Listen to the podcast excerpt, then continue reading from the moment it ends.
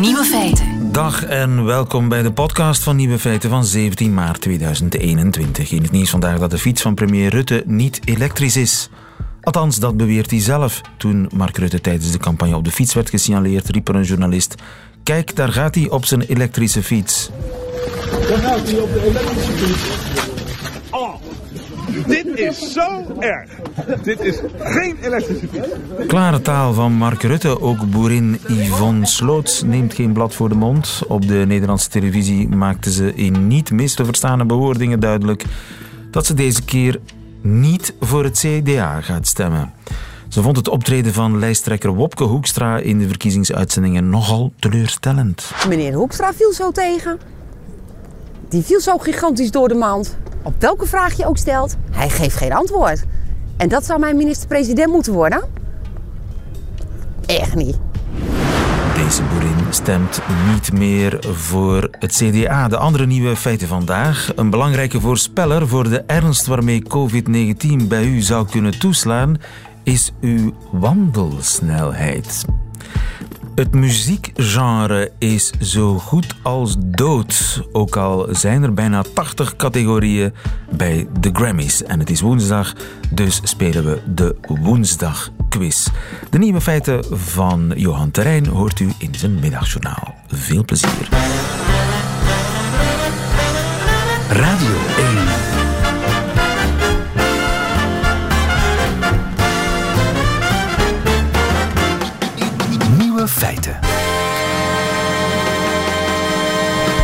Het is verkiezingsdag in Nederland. Sinds uh, half acht vanmorgen zijn de stembureaus open in uh, Nederland. Om uh, half elf vanmorgen was de opkomst al zo'n 30 procent. Dat is hoger dan de voorbije jaren. Maar er kon natuurlijk ook al de afgelopen dagen per brief gestemd worden. Jeroen Rijgaard is in Nederland. Goedemiddag, Jeroen. Dag lieven, goedemiddag. Zij, de regering die is toch gevallen over de toeslagenaffaire, hè? Klopt. Waarbij de Belastingdienst mensen ten onrechte jarenlang als fraudeurs behandelde. Heeft die toeslagenaffaire nog gespeeld in de campagne? Wel, volgens de mensen die er slachtoffer van waren, veel te weinig. En ik begrijp hen eigenlijk ook wel, want het ging er eigenlijk niet echt meer over. Nee. Um, en dat is heel verwonderlijk, want als je daarbij stilstaat... Ik ben zelf met, uh, met een van die slachtoffers uh, van de toeslagenaffaire gaan spreken. Ja, als je jarenlang, in haar geval tien jaar lang... Uh, door je eigen belastingdienst zo'n 40.000 euro afgetroggeld wordt, onterecht... Ja, dan zou je denken dat dat inderdaad speelt. Het feit dat Mark Rutte daar zat als premier heel die periode... de politiek maar liet betijen, hij toch niet opstapte en nu niet opstapte. Het had absoluut een thema kunnen zijn, maar het werd geen thema. Ik vermoed eh, omdat te veel partijen er op een of andere manier zelf tussen zitten natuurlijk. Dus ja, kan je het moeilijk een thema laten worden. Hè? Ja. Nu, Mark Rutte zit in een zetel. Volgens de peilingen wordt hij zo goed als zeker uh, voor de vierde keer premier van Nederland. Ja, het zou moeten heel, uh, heel straf zijn met foute peilingen dat hij geen premier uh, wordt na deze verkiezingen. Alhoewel hij een klein beetje gedaald is de voorbije dagen. Hij stond lange tijd op 40, 45 zetels, dus in procent is dat uh, 30, 32. Is een beetje gezakt naar net onder de 40 zetels, maar nog altijd wel op ruime voorsprong. Zo ruime voorsprong dat het eigenlijk onmogelijk is of zo goed als onmogelijk, in de praktijk toch alleszins onmogelijk om een regering te bouwen zonder Mark Rutte.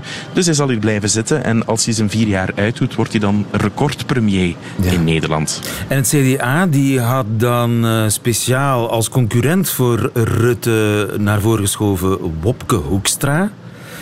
Mm -hmm. uh, die heeft het eigenlijk niet zo goed gedaan hè, in de campagne.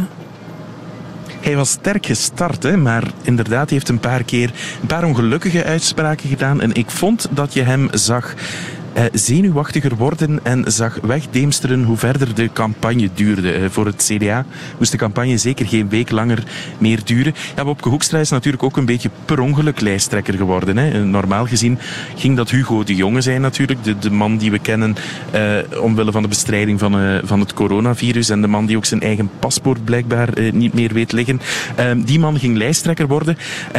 maar ja, omdat hij zich volledig als officiële uitleg, uitleg op corona moest toeleggen, ja, hebben ze dan voor Wopke Hoekstra gekozen, die minister van Financiën was. Zeer fotogeniek zeer is. snel ook zeer fotogeniek is, absoluut. Die heeft zich zeer uh, snel moeten inwerken als lijsttrekker. Ja, en dat is blijkbaar toch niet helemaal vlekkeloos uh, gelopen. Hij heeft een paar keer ongelukkige uitspraken gedaan. Ja, en je zag hem echt twijfelen per week uh, meer en meer. Ja, vooral zijn passage in uh, Nieuwsuur, de verkiezingsuitzending van Nieuwsuur, waarin hij centrale gast was, die was echt memorabel. Want uh, hier probeert bijvoorbeeld een boerin een antwoord te krijgen op haar vraag of zij landbouwgrond zal moeten afstaan voor nieuwe huizen. U kunt geen 1 miljoen huizen bouwen zonder aan onze grond te zitten. En als ik u vragen mag, uh, u zei de afgelopen vier jaar. Gezien de tijd zou ik heel graag van u een antwoord op mijn vraag willen. U wilt een miljoen ja. huizen bouwen en mevrouw Sloot zegt waar, want dat gaat niet zonder uh, aan landbouwgrond te zitten. Ja, en u maakt zich natuurlijk ook zorgen over, uh, denk ik, überhaupt de toekomst van, uh, van het boerenbedrijf. Maar wacht even, nu, nu grijp ik in, want mevrouw Sloot zei het zelf al. En ik zeg het met haar, vanwege de tijd is het fijn als u antwoord wilt geven op dat, ik, ik, was drie seconden onderweg, maar um, dan ga ik nog een keer proberen. Want ik denk dat u zich zorgen maakt over het boerenbedrijf. Maar u zegt ook dat u een 1 miljoen huizen wilt bouwen, Precies. desnoods in Nieuwe Stad. Precies. Waar dan? Midden op de Veluwe? Want dat is de enige plek waar je eventueel een nieuwe stad zou kunnen bouwen. Wij zouden dat graag... Uh, nee, en ik, Meneer Hoekstra, deze mevrouw stelt nu al drie keer dezelfde Zeker, maar vraag... Ik... en ik constateer dat u geen antwoord geeft. Ja, dat was niet echt handig, hè?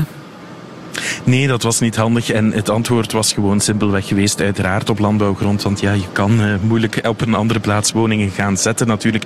Nee, was bijzonder onhandig. Nu, hij is niet de, de enige die uh, met, zwetend in Nieuwsuur uh, buiten gekomen is over deze campagne. Want het was een enorme tv-campagne. TV- en radiocampagne. Je hebt hier al die omroepen in Nederland, die deden elk hun ding. Lijsttrekkers konden niet op campagne en de Nederlanders zitten toch thuis opgesloten vanaf 9 uur. Dus ja, het was vol op, op tv. En ja, Nieuwsuur had een concept ontwikkeld om iedere lijsttrekker echt wel um, echt onderuit te willen halen. En dat is toch een aantal keer gelukt. Niet alleen bij Bobke Hoekstra, ook Jesse Klaver bijvoorbeeld van GroenLinks heeft het daar niet goed gedaan. Ja. Maar ja, dit was toch wel schrijnend. Een beetje tekenend voor de campagne van het CDA. Bobke Hoekstra die ja, zijn eigen programma af en toe in twijfel trekt en eigenlijk niet goed weet wat de antwoorden soms. Ja, hij had dan wel de juiste coiffure om in concurrentie te gaan met Mark Rutte, maar niet de juiste carrure, om het op zijn Vlaams te zeggen. Nee, nog niet helemaal. En, en ja, waarom zou je ook voor de kopie stemmen als het origineel rondloopt en wel antwoorden geeft ja, op je dus vragen de natuurlijk? De strijd voor de nummer twee. De nummer één is vrij duidelijk. Dat wordt wellicht Mark Rutte opnieuw. De strijd voor de nummer twee is heel bits. Uh, Wopke Hoekstra heeft, had zichzelf in de markt gezet als de nieuwe Rutte. Dat is niet echt gelukt. Gisteren was er nog een bitsdebat tussen twee andere kandidaten nummer twee. Namelijk Sigrid Kaag van D66 en uh, Geert Wilders natuurlijk van de VVD. U bent een afgelopen jaren bent u naar Iran gegaan. En terwijl daar op straat, mevrouw Kaag, de vrouwen die een hoofddoek afwierpen die werden in elkaar geslagen met stokken door de politie. Die werden in de gevangenis gestopt. Op dat moment ging u met een hoofddoek, boog u voor de Iraanse president. Ik ging naar Iran als minister van Buitenlandse Zaken om de veiligheid van de regio en Israël te bespreken. En als ik dan noodgedwongen door de wetgeving een sluier om moet doen, dan doe ik dat wat het dient een internationaal verraden. en nationaal belang. Nee. Verraden. Nee. Ja. Ik accepteer dit niet, want dit was een verraden. opdracht in landsbelang, meneer Wilders. U moet er nog eens een keer van leren om uw eigen opzij te zetten. Heel bits hier, Sigrid Kaag van D66, die het opvallend goed doet in de peilingen, toch? Hè? Mm -hmm. Absoluut. Ja, Kaag Wilders is natuurlijk een debat. Uh, die beide partijen leven een beetje van de tegenstelling uh, tegenover elkaar. Dat is wel zo. Je kan moeilijk verder uiteenleggen uh, qua publiek. Um, hoogopgeleid, stedelijk versus eerder lager opgeleid, platteland. Um, zeer correct D66 dan, tegenover ja, zo oncorrect mogelijk Geert Wilders. Dus die twee ja, die, die zoeken elkaar vaak ook wel op hoor, in de confrontatie. Dus daar, daar zat wel meer achter. Maar Sigrid Kaag, ja, ook een verrassing. Uh, absoluut bij D66 werd wat getwijfeld of ze het goed zou doen. Maar die werd sterker gedurende de campagne. Ze heeft zichzelf ook zeer handig in de markt gezet als het andere leiderschap. Um, zijnde Rutte maar beter. Uh, dat was eigenlijk haar uh, idee. En, en ja, dat blijkt vrij goed te lukken. Je ziet ze peiling na peiling wel stijgen. En inderdaad, de strijd voor de tweede plaats ligt nu open tussen Wilders, Kaag en Hoekstra. En een beetje in het voordeel van Kaag momenteel. Ja, het is heel spannend. Uh, er zijn heel veel zwevende kiezers. Jij staat aan een stembureau. Heb je al mensen kunnen spreken? Heb je enig idee? Heb je enige voorspelling voor ons? Voorspellen is natuurlijk heel moeilijk gezien de enorme uh, versplintering hier aan partijen. Hè. Er zijn 37 partijen in het totaal. Dus ja, als je iemand spreekt aan een stembureau, dan heb je uh, heel veel kans dat iemand iets anders zegt dan de vorige uh, persoon die je gesproken hebt. Nu hier in Den Haag viel toch op en dat vond ik, vond ik heel opvallend. Een paar mensen die me gezegd hebben... Vorige keer heb ik voor GroenLinks gestemd, nu ga ik voor D66. Uh, die twee partijen leunen natuurlijk ook wel wat tegen elkaar aan. Maar het zou wel eens kunnen wijzen toch op dat succes van Kaag, uh, waar we het daar net over hadden. Maar lieven, en ik denk dat dat een heel belangrijke is die we zeker niet mogen vergeten. Ik ben in Den Haag, daarnet in Rotterdam. Tuurlijk. Dat zijn grote steden. En die stemmen natuurlijk anders dan pakweg de Veluwe of de Achterhoek of het uh, Hoge Noorden in Groningen.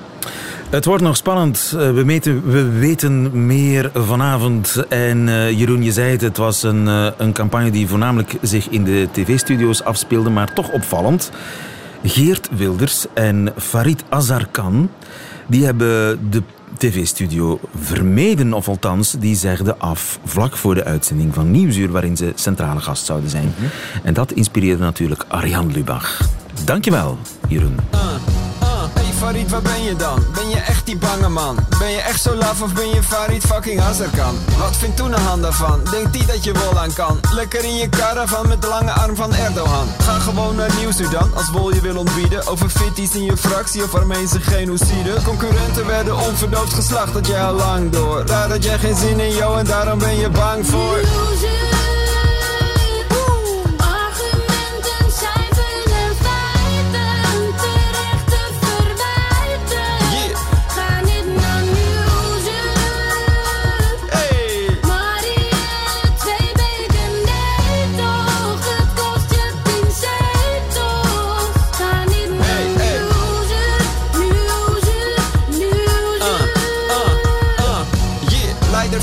Durf niet in gesprek met twee weken. Wil niet kletsen over zijn verbod op de moskee. Geertje W, zei ik niet over rechtsgeluid op de tv Als je zelf niet durft, stop dan je mening in je zachte G.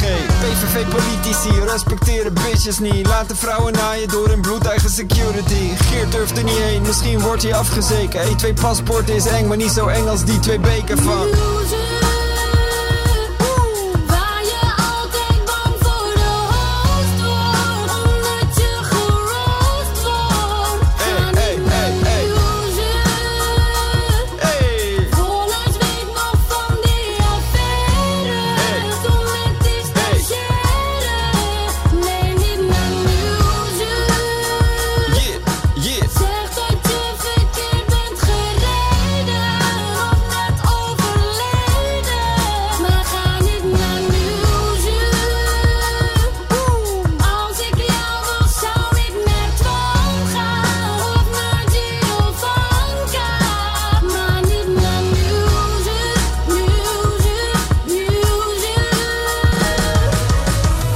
Ja, politici die afzeggen voor verkiezingsuitzendingen. Het was een nieuw feit in Nederland. Het had te maken met de scherpte van uh, onder andere Marielle Tweebeke. In het onovertroffen nieuwsuur. Hier bezongen door de onovertroffen Arjan Lubach featuring Sosha Duisker. Nieuwe feiten. Zeg mij hoe snel u stapt en ik voorspel u of u ernstig ziek wordt van het coronavirus. Dat is nogal een straffe uitspraak, maar het slaat wel degelijk ergens op. Paul den Dalen, goedemiddag. Goedemiddag. Van het hartcentrum van het Jessa ziekenhuis in Hasselt. Het lijkt een beetje waarzeggerij, hè? dat van het voorspellende karakter van het wandeltempo. Maar het is wel degelijk gebaseerd op ernstig wetenschappelijk onderzoek. Ja, dat is inderdaad zo. Het is gebaseerd op een onderzoek bij 500.000 uh, Britse uh, mensen van middelbare leeftijd, waar men over een aantal jaren is gaan volgen wat met die mensen gebeurt. En men heeft onder andere gemeten wat hun stapsnelheid is. En men heeft gekeken wie daarvan ziek werd. En men heeft er inderdaad een relatie gevonden. Dus er is een verband tussen je stapsnelheid en ziek worden in het algemeen, niet van COVID-19 in het bijzonder. Ja, dat is al, al in vroegere studies al herhaaldelijk aangetoond. Eigenlijk stapsnelheid is een manier om een idee te krijgen over de conditie. En het is heel goed aangetoond dat mensen met een slechte conditie minder lang leven dan mensen met een goede conditie. En dat geldt voor hartziekten, dat geldt voor kankerpatiënten, dat geldt voor longpatiënten. Dat geldt eigenlijk voor de hele bevolking. En nu deze studie toont aan dat blijkbaar ook mensen die een slechtere conditie hebben, uh, zelfs los van overgewicht, uh, dat die slechte conditie eigenlijk zelfs nog meer bepalend is voor wie er ernstig ziek wordt ten gevolge van COVID.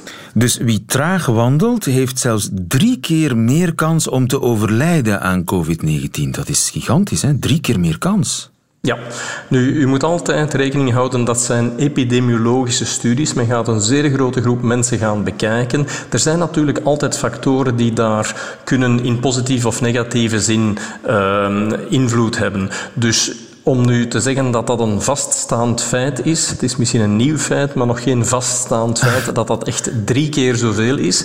dus uh, er is zeker een duidelijke relatie tussen traag wandelen, dus slechte conditie en, en, en, en ja, zwaardere infectie van COVID. Ja, traag wandelen in de betekenis van in slechte conditie zijn. Want er zijn ook mensen die traag wandelen omdat ze goed naar de natuur willen kijken en alles gezien hebben. Dat kan natuurlijk ook. Hè?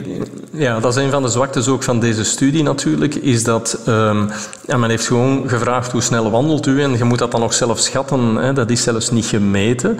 Uh, dus dat zijn beperkingen van het onderzoek. Maar men gaat ervan uit uh, dat als men een hele grote groep van mensen bekijkt, dat diegenen die traag wandelen, dat dat in de meeste gevallen is omdat ze niet snel kunnen wandelen. Hè? En daar zijn een paar natuurliefhebbers bij natuurlijk die, die dan uh, traag wandelen omdat ze van alles willen kijken. Maar, maar als men hele grote groepen bekijkt, dan klopt dat wel dat mensen die trager wandelen, dat daar een duidelijke relatie is met inspanningsvermogen. Het is een hele goede barometer voor je algemene fysieke conditie. De snelheid waarmee je stapt. Het lijkt zo simpel, maar het, het, eh, het is wel een heel handige tool, als het ware, om te zien hoe, hoe fit je bent. Absoluut. Dus dat is iets wat dat elke persoon thuis kan doen. Als jij, um, laten we zeggen, uh, wil weten of je in de risico of in de minder grote risicocategorie is, wel ga eens wandelen en meet eens hoe snel je wandelt. Nu, die categorieën, dat was wel slow walkers, waren mensen die ongeveer uh, 3 à 4,5 um, kilometer per uur wandelen. Dus dat is nog niet echt slenteren. Uh, en de brisk walkers, de heel snelle wandelaars, dat waren mensen die 6,5 of meer wandelden. Dus dat is echt wel marcheren. Dat is uh, geforceerde mars, bij wijze van spreken. Ja, en het helpt niet om sneller te gaan wandelen, tenzij dat je daarmee je algemene conditie opkrikt. Ja, het is evident dat als u straks nu even 6,5 per uur gaat wandelen, dan niet plots heel uw toestand verandert. Hè. Dus dat, dat is een, uh, ja, dat is een, een, een dagelijkse uh, inspanning die je moet doen. Hè. Dus iemand die elke dag een stevige wandeling maakt, die gaat daardoor in belangrijke mate uh, zowel zijn risico op hart- en vaatziekten, risico op diabetes, risico op longziekten en risico op fatale of ernstige COVID uh, verminderen. Dus ik zou zeggen, er is niks mis om nu dadelijk te beginnen met brisk te walken, snel te wandelen. Uh, als u dan toch geïnfecteerd zou geraken door niet op tijd gevaccineerd te geraken, dan, dan helpt dat in elk geval. Paul den Dalen, dankjewel. Goedemiddag. Goedemiddag. Nieuwe feiten. Woensdagquiz. Zonder enige twijfel het meest uh, ernstige ogenblik in uh, Nieuwe Feiten in een hele week. De woensdagquiz. We spelen voor een boekenbon van 25 euro. Die u kunt omzetten in een boek bij de onafhankelijke boekhandelaar. Aangesloten bij Confituur. We hebben twee kandidaten. We spelen met Nele. Goedemiddag Nele. Goedemiddag. Nele, wat was je aan het doen? Uh, aan het eten. Wat was je aan het eten? Ik ben niet nieuwsgierig hoor, maar ik wil het wel ah, weten. Um, tomatensoep met balletjes. Tomatensoep met balletjes. Wat een ja. feest. Nele, je hebt ook je dochter Billy bij. Die uh, gaat uh, ondersteuning bieden. Hoe oud is Billy? Billy is zeven. Wauw. Tony. Goedemiddag, Tony. Goedemiddag, lieve. Tony Maas uit Temse, wat was jij aan het doen? Ik was een slaatje aan het klaarmaken voor bij mijn eten. Een slaatje, wat zat erin? Uh, ajuin, ijsbergsla, uh, tomaat, oei, oei, paprika. Zo gezond, jong, Tony. Ja, ja. Ik ben trots op je. Je weet het, ik heb, twee, ik heb vier meerkeuzevragen eh voor jullie. Ik begin bij Nele, die zich eerst heeft gemeld. En zolang Nele juist antwoordt, blijft ze aan de beurt. Bij een fout antwoord mag de tegenkandidaat zijnde Tony een poging doen. En wie het laatste juiste antwoord heeft gegeven, die wint. Dus Nele, jij bent er klaar voor?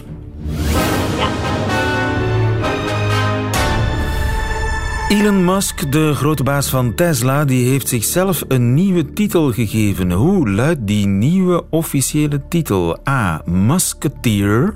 Elon Musk, Musketeer. Goed gevonden. B. Electric Emperor. C. Techno King. Dat is C. Je denkt C. Dat is helemaal goed. En wist je dat of was het een gok? Ik wist het. Aha. En eh, Gilles? Mhm, het klopt ook, inderdaad. Het is zelfs eh, doorgegeven aan de Amerikaanse toezichthouder op de beurzen, dus het is ook officieel zijn titel. En de financieel directeur van Tesla die heeft natuurlijk ook een nieuwe titel gekregen en dat is Master of Coin. Allemaal officiële titels bij eh, Elon Musk bij Tesla. Nele, ik blijf bij jou. Vraag 2. Het team dat de Mars-rover bestuurt, die in februari op de rode planeet is geland, die moest voor hun missie een nieuwe taal leren. Welke taal? A. Navajo, of Navajo, ik weet niet wat je moet zeggen. Navajo. Navajo, voilà. B. Hindi. C. Welsh.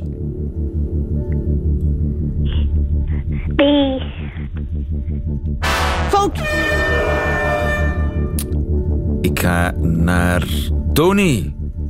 Wat denk jij? Ik denk Navajo. Je denkt Navajo. Dat is helemaal goed. NASA gaat enkele woorden in het Navajo gebruiken om herkenningspunten op Mars een naam te geven. Goed. Tony, vraag 3. Wat is volgens de wetenschap de beste plek ter wereld om een regenboog te zien? A. De Himalaya. B. Hawaii. C. Paaseiland. Waar zie je de mooiste regenbogen? A, B of C, Tony? Hmm, ik gok op C. Je gokt op C. Dat betekent dat we teruggaan naar Nele en Billy. Nele, wat denk je? A. Oh, dat was... Fout. Volgens mij ben jij Billy. Kan dat? Dat was Billy, ja. Eh, eh, eh, Gefeliciteerd. Oh, nee. Nee. Wat heeft hij gezegd? Eh, eh, A. Het, het was Hawaii, helaas. Het juiste antwoord. Het was Hawaii, het juiste antwoord. Dat betekent dat ik terug ga naar Tony. Inderdaad. Voor vraag 4. Vorige week stierf de uitvinder van het cassettebandje Lou Ottens. Maar waarom vind je het houten prototype van de cassette niet in een museum? Hij... A. Hij gebruikte het bij lekke band als steun voor zijn autokrik. B. Het ging kapot toen hij naar een inbreker het heeft gegooid. C. Zijn kinderen hebben er hun katapult op getest. Het houdt een prototype van de cassette. Wat is daarmee gebeurd, Tony? Eh, ik ga voor het leukste antwoord C. Ik denk C. Fout. Dat betekent dat Billy en Nele eh, ja, een kans krijgen. A. Je denkt A. Dat is helemaal goed. Billy, gefeliciteerd.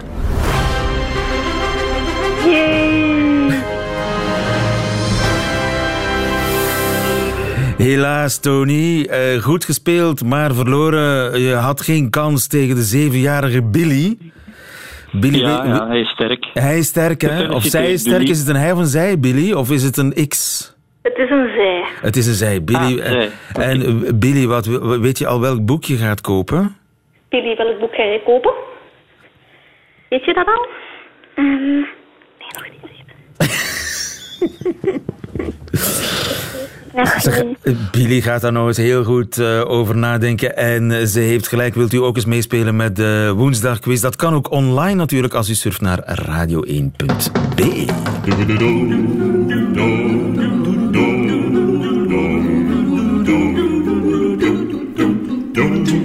Nieuwe feiten. Weet u wat er in alle stilte aan het verdwijnen is? Muziekgenres. De Grammys dit weekend die zijn uitgereikt in tientallen genres. Maar eigenlijk zijn die categorieën grotendeels kunstmatig en voorbijgestreefd, vinden veel muziekjournalisten. Het genre is dood. Jeroen Doe, goedemiddag. Goedemiddag, lieven. Je bent uh, muzikoloog van de Universiteit van Leuven. Ik doe even een wilde greep uit de Grammys. Dance, electronic dance, rock, metal, alternative, traditional R&B, progressive R&B, rap, melodic rap, Latin, pop, urban, global. Of nee, dat zijn twee categorieën, urban en global. Een kat vindt er zijn jongen niet in terug. Dit genre bijvoorbeeld, wat zou dit genre kunnen zijn?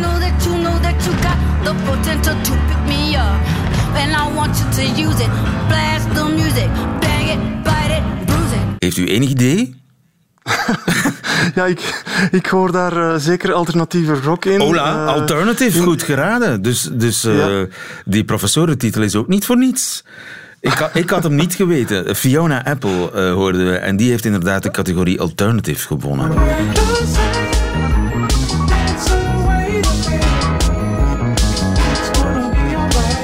Kun je hier nog een etiket op plakken? Ja, dat is voor mij een mix tussen actuele hip-hop, beïnvloed door jaren 80 synthpop, zou ik zeggen. Dat is ook een echte mengvorm, hè? Ja. Progressive RB.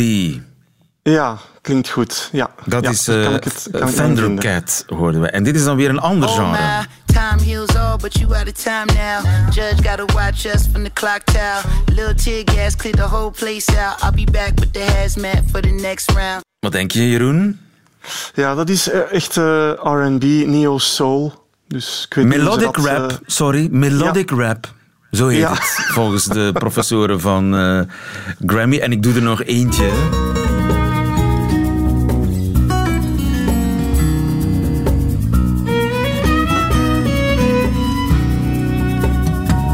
Ik zou dit de categorie zeikmuziek noemen, maar misschien is er een netter woord ja, wordt er ook in gezongen? Dat, uh, dat vraag ik mij af. Of is het nee, er wordt niet gezongen. Er wordt, er wordt niet ja. gezongen. um, ja, geen idee waar we dat dan kunnen inplaatsen. New Age heet dit. New, New Age, Age. Okay. Voilà. Ja. Nu, uh, al die genres, tientallen genres, slaat dat eigenlijk ergens nog op? Wel, hoe langer hoe minder. Hè. Als je ziet dat ze 84 categorieën moeten hanteren om die diversiteit nog te bedienen. Um, ik denk dat die genres er eigenlijk aan het uitgroeien zijn. Als je, als je kijkt naar de realiteit van vandaag, hoe mensen naar muziek luisteren. Uh, vaak is dat met streaming enzovoort. Dan, uh, ja, dan heeft dat nog weinig voeling met de oorsprong van het begrip genre. Ook omdat vroeger ging je naar de platenwinkel of naar de discotheek. En dan werd de muziek opgedeeld in genres gewoon voor het gemak, zodat je je weg erin kon vinden. Bij streamingdiensten is dat natuurlijk niet zo. Zij hebben een, een algoritme om je te bedienen.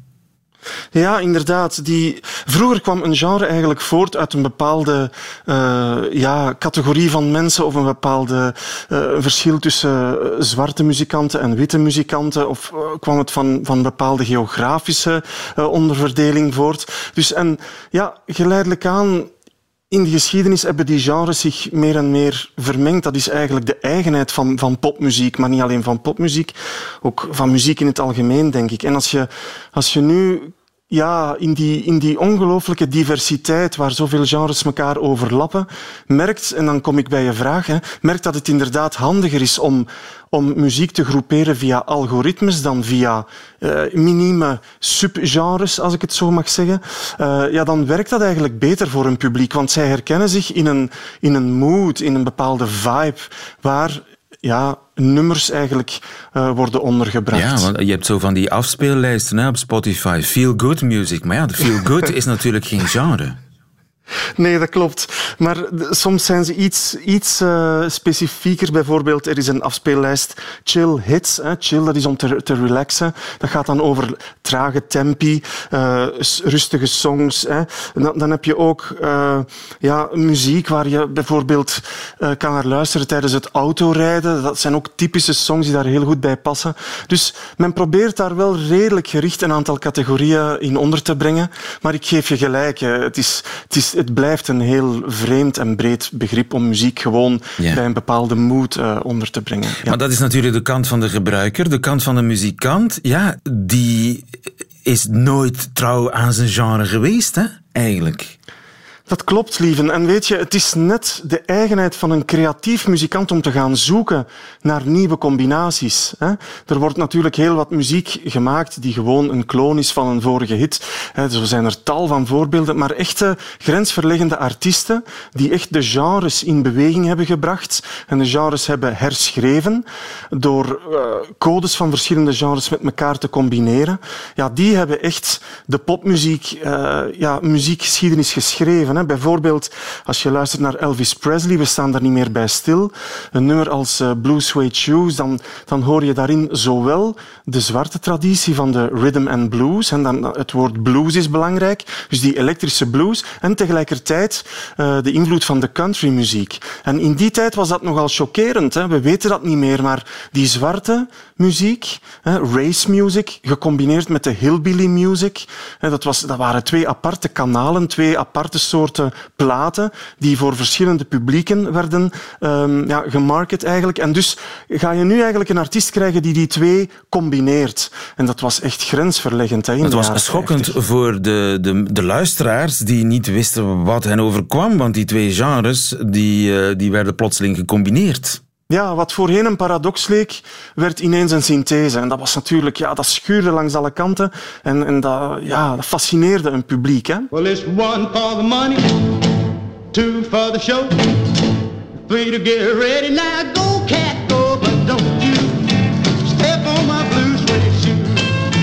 En natuurlijk, ik, ik, een, echo daarvan heb ik zelf meegemaakt. Toen ik jong was, eh, begon Blondie op te komen. En dat, dat was natuurlijk een, een, een soort van punkster, post-punkster, new wavester. En dan kwam ze plotseling hiermee.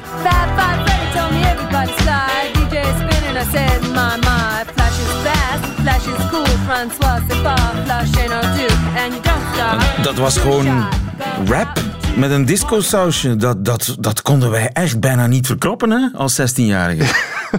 Inderdaad, ja. Wij waren het helemaal het 19 noorden kwijt. Ja, klopt. Dat was desoriënterend. In, in 88, die punktraditie die zo alternatief was, om dat dan te combineren met, met rap, eh, die niet melodisch was enzovoort. Dus ja, eh, ook weer een, een, een heel bizarre combinatie.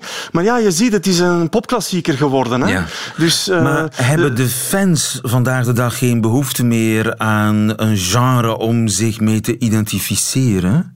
Dat is de grote vraag. Ja, als je aan genres denkt in de jaren 70, 80 en 90, dan had je echt nog bijna een visuele connotatie. Je zag hoe een, een liefhebber van hip-hopmuziek of van rockmuziek of van disco er, ja, eruit zag. Hoe, hoe die persoon gekleed liep. Ehm, dat heb je hoe langer hoe minder. Hè. Het Dus was het is- echt een identiteit. Je was punker, of je was discokikker, of je was rocker. Ja, je behoorde tot een groep. De muziek was een soort identiteitslabel dat je samenbracht met een aantal ja, mede-believers. Eh, maar dat is nu hoe langer hoe meer ja, eh, weg. Dat is niet meer aan de orde, zou ik zeggen. Men is eigenlijk meer geïnteresseerd in het, in het ontdekken van heel diverse muziek. Eh, en door middel van die algoritmes is, is dat eigenlijk meer een natuurlijk gegeven geworden bij de jeugd van vandaag. Hè. Zij kunnen, ik zie dat ook eh, bij mijn kinderen, die, die playlists, dat is eigenlijk niet meer via genre bedacht, maar dat is eigenlijk, ja, de ene artiest leidt naar, naar de andere artiest Ja. of naar de andere band. En ja, er wordt eigenlijk ja, een hele grote eh, diversiteit van Ja. muziekstijlen. En jouw Ja. kinderen die kunnen naar metal luisteren en een uur later naar ABBA. ja, echt letterlijk. Ja, absoluut. Ja. Dat doen ze ook echt. Dat doen ze echt, hè? Ja. Metal is een beetje overdreven, maar, maar ABBA en dan rock en, en country, en dat is echt eh, John Mayer, noem maar op. Eh, die diversiteit is echt aan de orde vandaag de dag. Ja. Dus het muziekgenre heeft zijn beste tijd gehad. Het is eigenlijk niet meer van deze tijd. Genre is handig bij, bij de geschiedschrijving. Inderdaad, het zijn de wortels van onze traditie. Hè? Ja. Maar natuurlijk, genres zijn constant in evolutie en dat is altijd zo geweest. Dus wat we nu mee- meemaken, hebben ze in de jaren 50 met Elvis Presley ook meegemaakt. Hè? Dus, ehm, Ja, misschien moeten we maar nieuwe genres van gaan bedenken. tijden. Dat zou zomaar kunnen. Ja, inderdaad. Ja, die komen door de creativiteit toch vanzelf tot stand. Hè? In ieder geval, het zal eh, steeds moeilijker worden voor de Grammys om de muziek in de diverse bestaande hokjes te doen passen. Dankjewel Jeroen Doe. Goedemiddag. Dankjewel. Dag. Lieven van den Houten. Dat waren ze, de nieuwe feiten van eh, vandaag 17 maart 2021.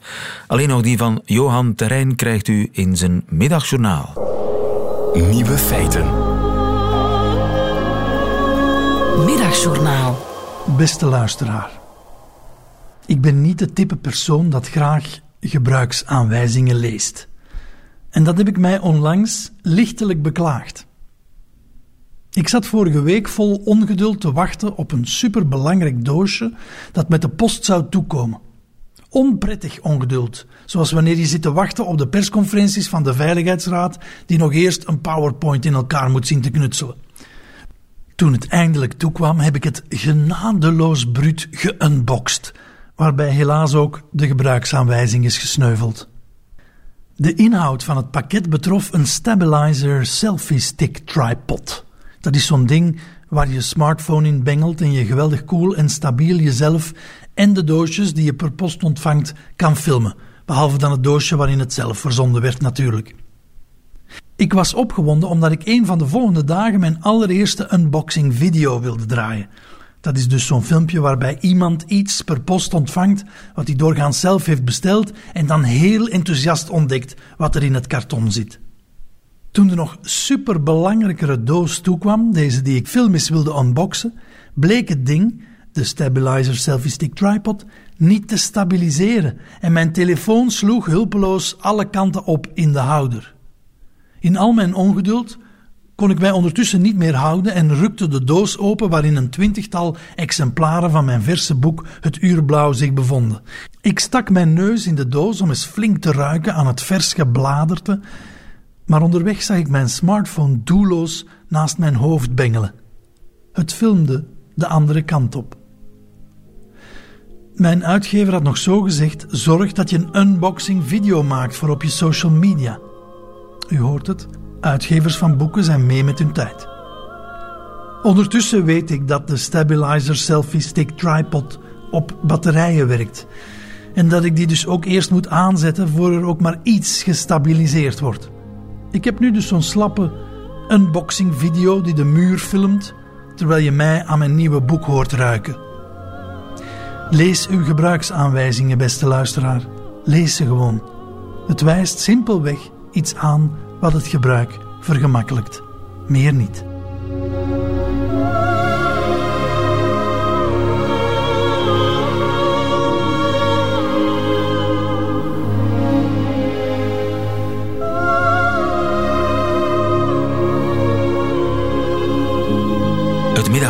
Met Johan Terrein. Einde van deze podcast. Hoort u liever de volledige uitzending van Nieuwe Feiten? Dat kan natuurlijk ook via radio1.be of via de app van Radio 1. Daar vindt u overigens nog veel meer fijne podcasts. Tot een volgende keer.